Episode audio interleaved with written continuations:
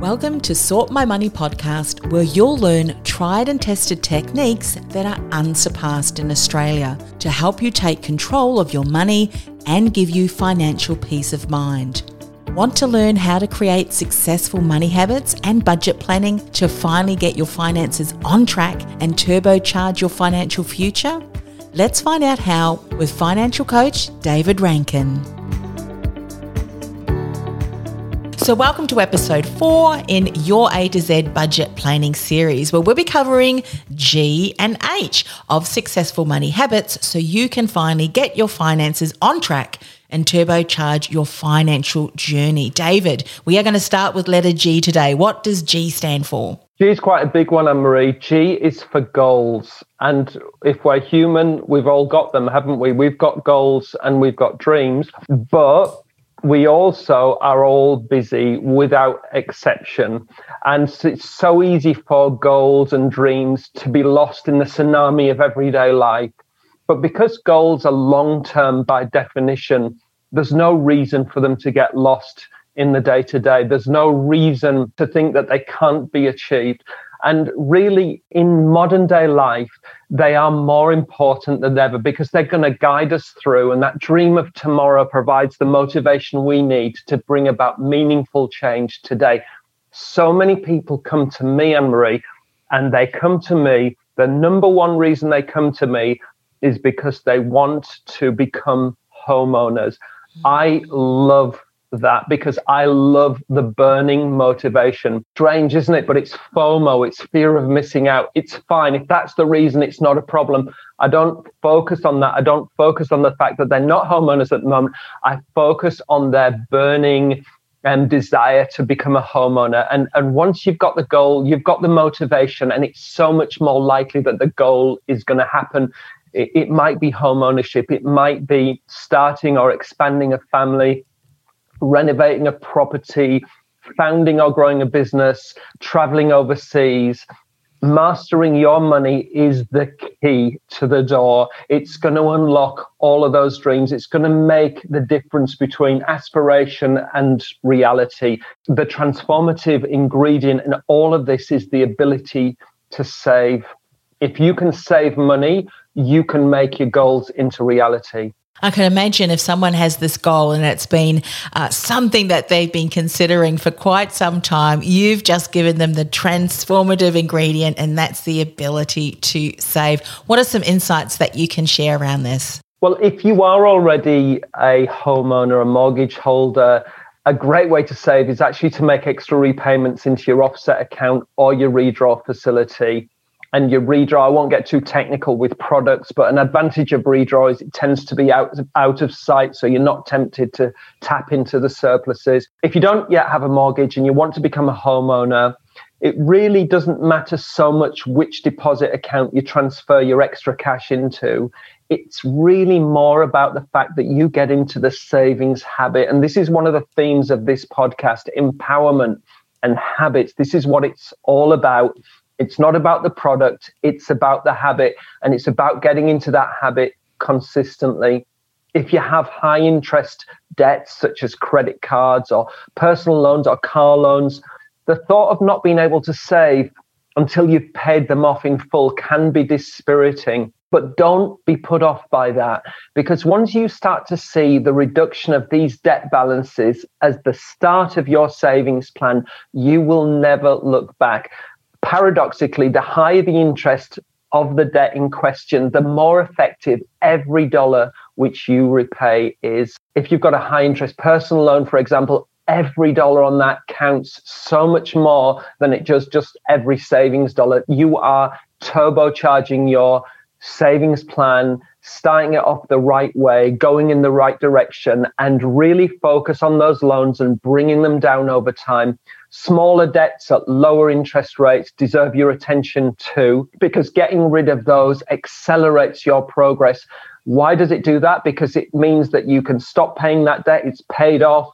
The money that you had going into those debt repayments can be channeled into another debt or into your savings plan, and you will just go faster each time you pay off one of those credit facilities. You will notice that your progress gets faster every time. I love that. Those are some real practical steps that uh, that we can start to follow. Anything else in that particular G for goals? I reckon consistency is the key, really. And by consistency, I mean consistency. I mean doing the same thing each time. Don't put, go too hard. Don't put too much money aside this payday to pay down extra debts or into a savings plan if it prevents you from making it through to next payday. There's a proverb, and I think the wisdom of that proverb is right for this point, and it's that little and often fills the purse.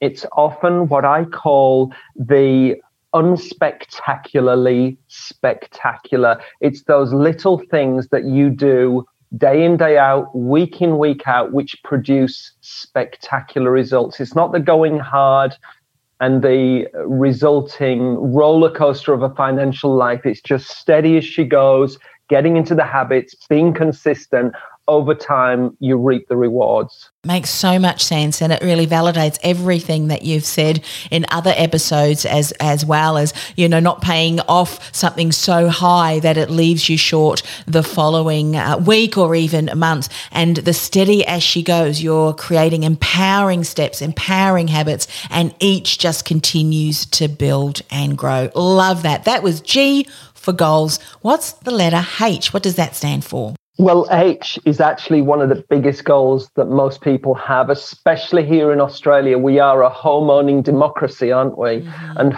H is for home loans. For most of us, a home loan is the biggest financial obligation of our lives even the average length of a marriage, I hate to say it, at 12 years, oh, according wow. to the Australian Bureau of Statistics, pales against the three decade long commitment of a mortgage. There you go. So, what, what do we need to know about home loans, David? There's so many choices, isn't there, regarding a home loan, and it can feel a little bit overwhelming.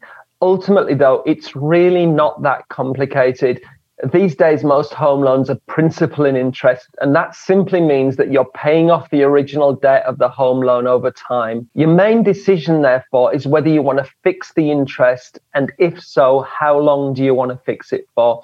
If you think interest rates will rise, and fixed interest rates are low, fixing some of your or all of your home loan might be the way to go.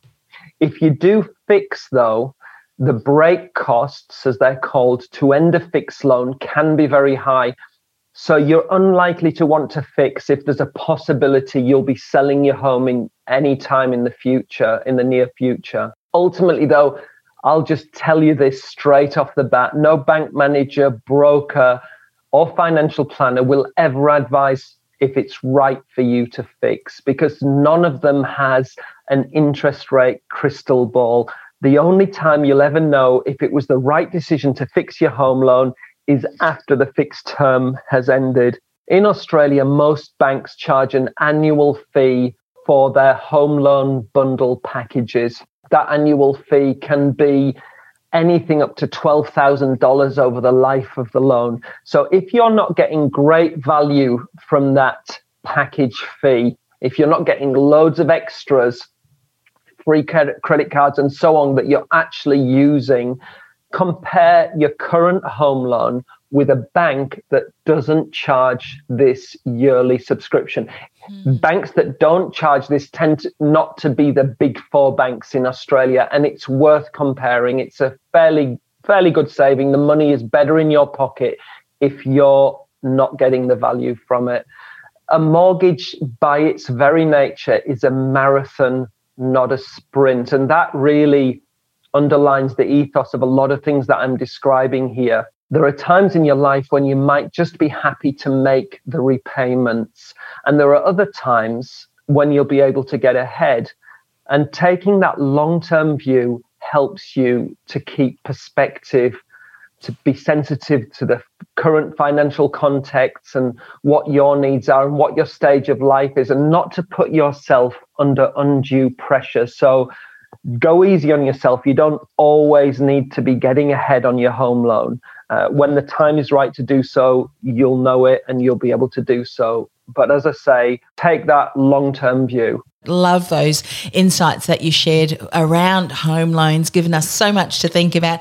David, if people have been listening to both the G and the H in this particular episode and they're thinking, you know what, I really would love to have a chat with David, what's the best way for them to connect with you?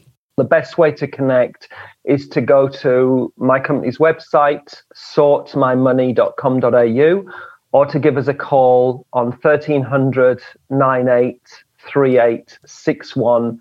And either way, it will lead to a conversation with myself. Fantastic. Thanks, David. Thanks, Anne Marie. You've been listening to Sort My Money podcast. Want to create successful money habits so you can finally get your finances on track and turbocharge your financial future? Go ahead and book a Sort My Money consultation by going to www.sortmymoney.com.au or call us on 1300 983861.